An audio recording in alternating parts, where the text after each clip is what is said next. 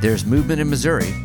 Plus, a career politician wants to cap off his 46-year stint in Washington with a new gig, the U.S. presidency. And what's up with Andrew Yang?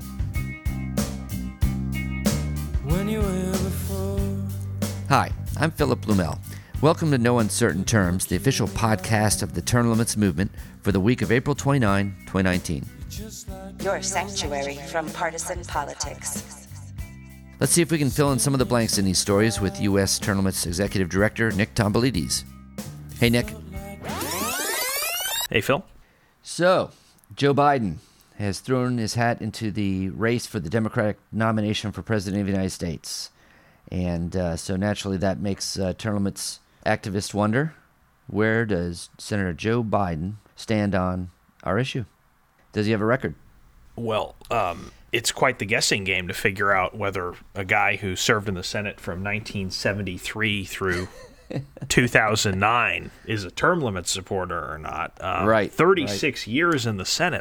I'm really not sure where he stands on this. Yeah. Well, I'll tell you what, it actually came up the other day. You know, there's been questions about his age. He'll be 77 years old at the time of the Democratic convention. And so, you know, it's a serious issue, and he concedes it's a reasonable question to ask. But he was asked about whether there should actually be age limits or term limits, and he said basically, well, I think that although this is a serious issue, that the answer comes when voters go to vote at the ballot box on both age limits and term limits. Meaning that, of course, not that voters should decide at the ballot box whether term limits should be imposed, right, but instead on whether or not they should elect him. So that gives you an idea where he stands. Outside of that, it's been really hard to track down any rhetoric from him on the issue in all the years he's been in office. Yeah, and part of the shrewdness of being a career politician is deliberately avoiding conversations about term limits and avoiding opportunities to be asked about it because they don't want to get caught on the record opposing an 82% issue. Right. There were votes in the 1990s on this. There was actually a vote in... That's right. He was around. In 1996 when he was in the Senate. He had been in the Senate for 23 years at that point. There was a vote for cloture on a term limits amendment. It was sponsored by Fred Thompson of Tennessee. And the Senate was voting whether to limit the debate and move congressional term limits forward. Joe Biden was against that. Joe Biden was against term limits. He voted against it. He voted to keep a filibuster alive so that term limits could never see the light of day in the Senate. Okay. So we have a recorded vote from Senator Joe Biden against congressional term limits. Exactly. Oh, boy. And to set some context for this, 1996, now this was in the period where term limits had been imposed by voters via the initiative process. And of course, in 1995, we had the Supreme Court case, U.S. Turn Limits versus Thornton, which basically threw out those term limits. So this was like the front page issue that everyone was talking about, that everyone was writing about, that everyone was thinking about. So when we had our chance, the best chance that we've had so far to achieve congressional term limits, Joe Biden voted against it. And obviously, with the remarks this week, we can see that he's not changed his mind on the issue. Yeah, and it's not like he couldn't have voted for it because he had been in the Senate for so long. I mean, Strom Thurmond, who I think first got elected to political office in 1933, and by 1996 had been in the Senate for 40 years, actually voted for term limits, believe it or not. So one of the poster children for term limits voted for it. Any career politician has the opportunity to wise up, do the right thing, and vote for term limits, but sometimes their own self-pride gets the best of them, and they just can't bring themselves to do it. You're assuming that Strom actually was aware of the fact that he was voting for term limits at the time. Yeah. It's possible he just fell asleep and his hand happened to hit the button accidentally. I don't... Or a staffer did it for him. No, let's give him the credit for this. He voted the right way on it. Yeah.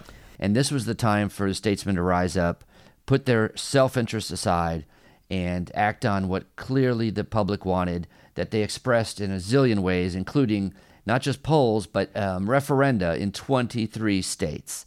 And against all of that support from the people, Joe Biden, along with a very slim majority of the Senate, you know, voted against the people and voted for their own pocketbooks, for their own careers. Yeah, and he was very close to being a deciding vote as well. It only failed. The cloture motion on this to bring term limits forward only failed by 2 votes. So if Biden and one other person had voted differently, if they had supported it, that might have changed the trajectory of this and changed the course of history, perhaps, if this had actually moved forward in the Senate. Sick to death of hearing things from you, running psychotic, short-sighted politicians. All I want is the truth. Thank you. Today there are more than 44 million Americans that owe, this is student loan crisis, $1.56 trillion in student loan debt. Last month, this committee received testimony that last year 1 million student loan borrowers defaulted. What are you guys doing to help us with this student loan debt? Who would like to answer first? Mr. Moynihan, Big Bang. We stopped making student loans in 2007 or so. Oh, so you don't do it anymore. Mr. Corbat? We exited student lending in 2009. Mr. Dimon? When the government took over student lending in 2010 or so, we stopped doing all student lending. Thank you. My time is up. All I want is the truth. That was House Financial Services Chair Maxine Waters, who entertained us last week with some petulant haranguing of Treasury Secretary Steven Mnuchin. This week's clip is from early April when she was attempting to grandstand on the issue of exploding student loan debt, accusing a lineup of big bank CEOs for the problem. Facing her in a line were Brian Moynihan of Bank of America, referred to as Big Bank by Waters, as well as Citigroup CEO Michael Corbat and JP Morgan CEO Jamie Dimon. Waters, who has been in Congress since 1990 and has taken the reins of the House Financial Services Committee largely as a function of her tenure, clearly has no idea that private banks have not been in the student loan business for a long time. Before 2010, private banks issued federally guaranteed student loans that were backed by the government if they weren't repaid. But starting in 2010, the Obama administration fully nationalized student loans, which today are all issued directly by the federal government. But you can't suggest that Chairperson Waters has not learned anything in her 46 years in politics. Notice how deftly she changed the subject once she realized she didn't know what she was talking about.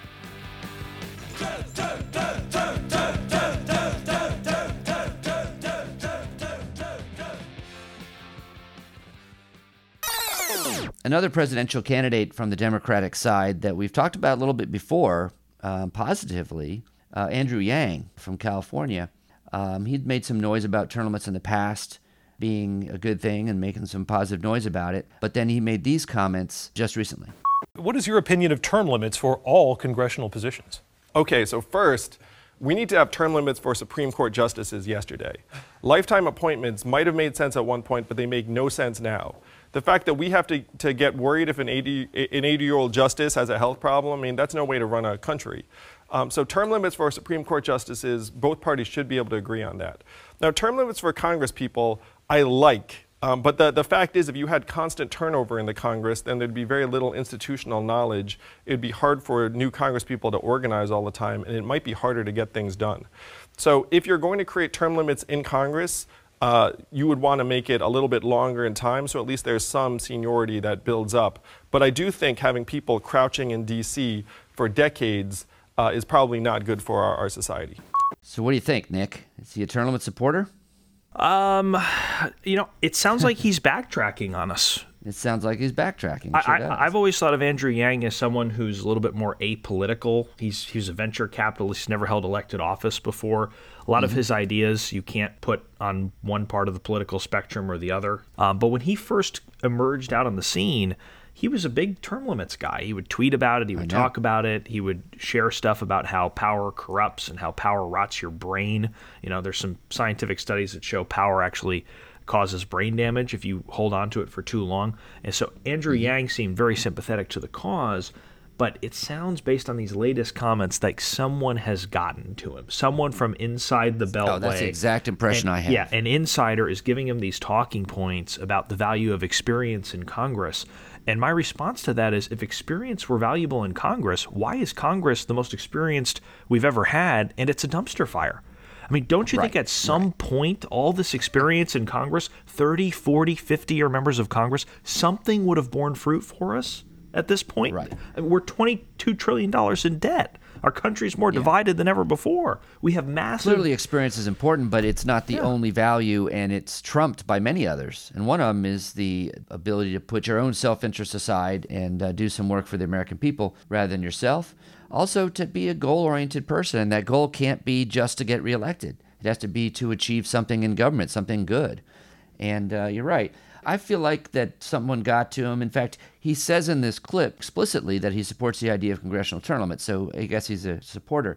But then he makes an argument, basically, that we hear all the time from term limits opponents and doesn't apply. It just doesn't apply.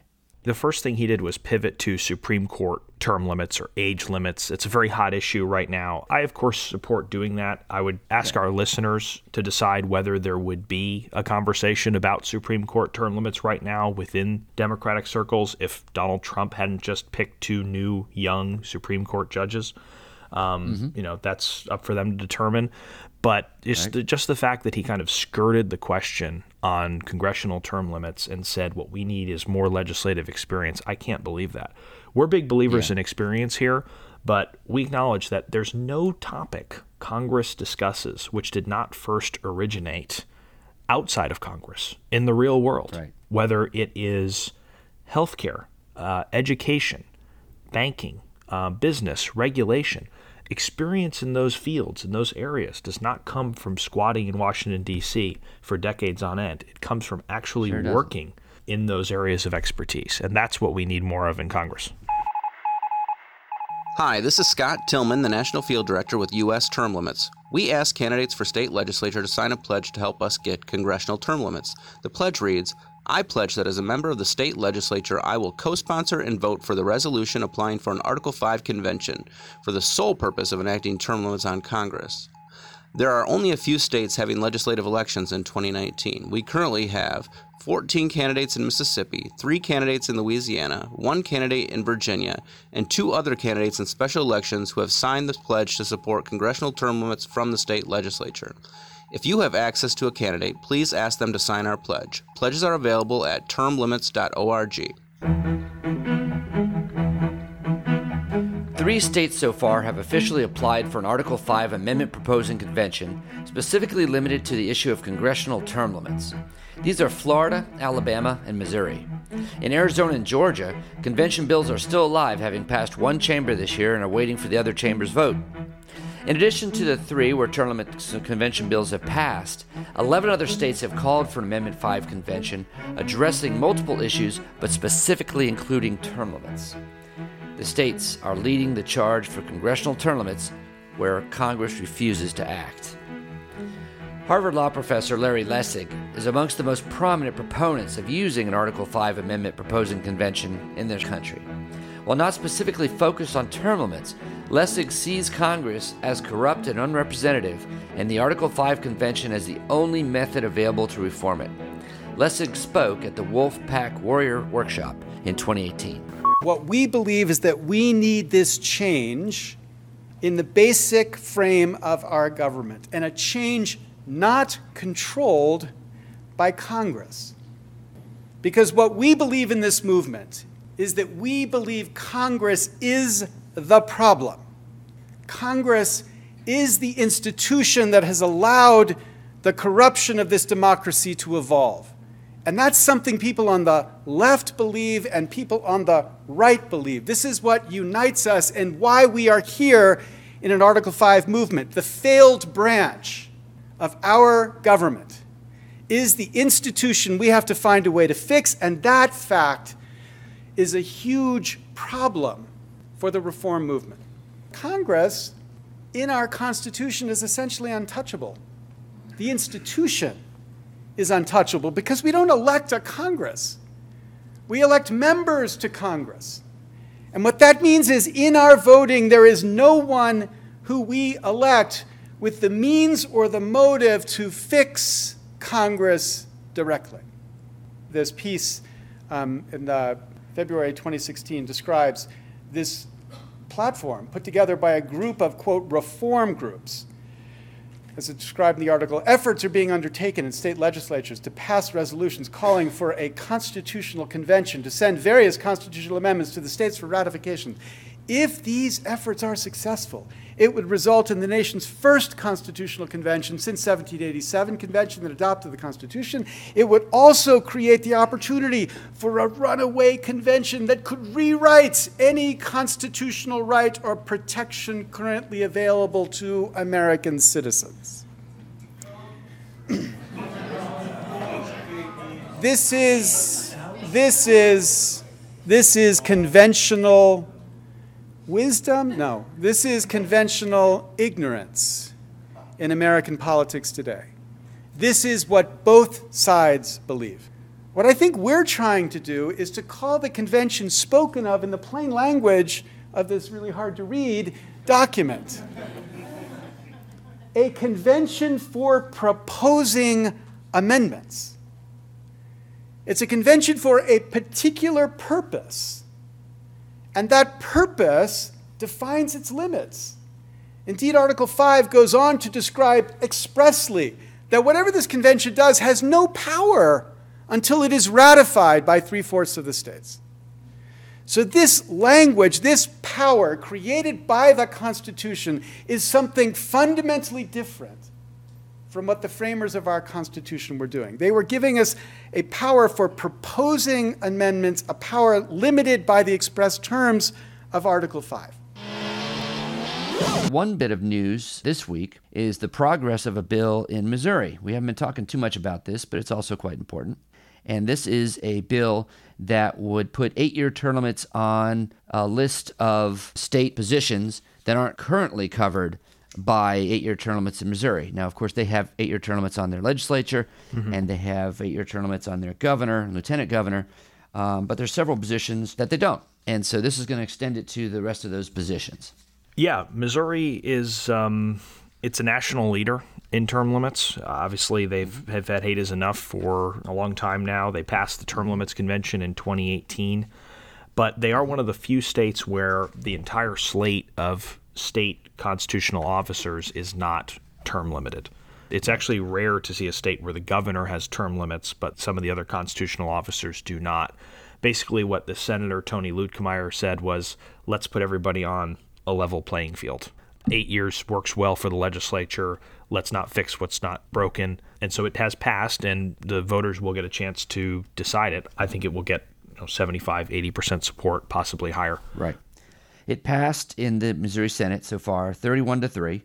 That's a ringing endorsement of it. Naturally, of course, a bipartisan vote.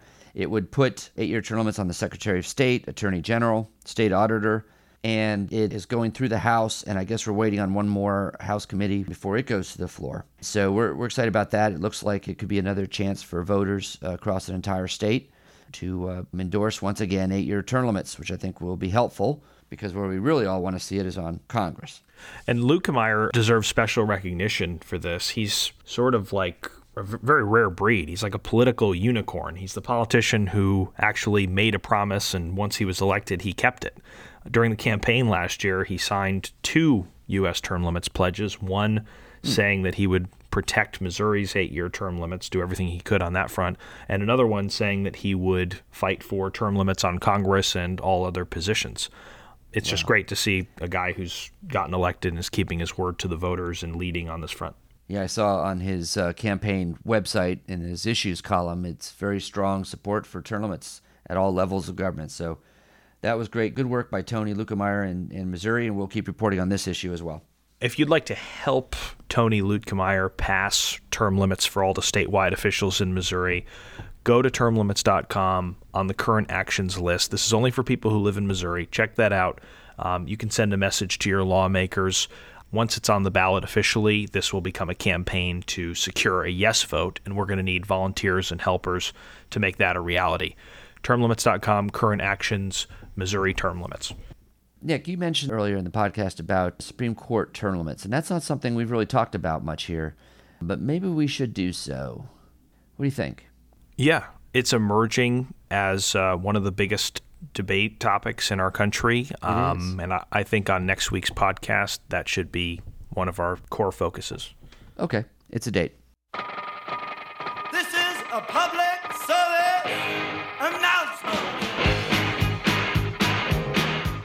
Hey, I'm Nate Wadsworth, state representative from Oxford County, District 70, and I totally support the Turn Limits Convention.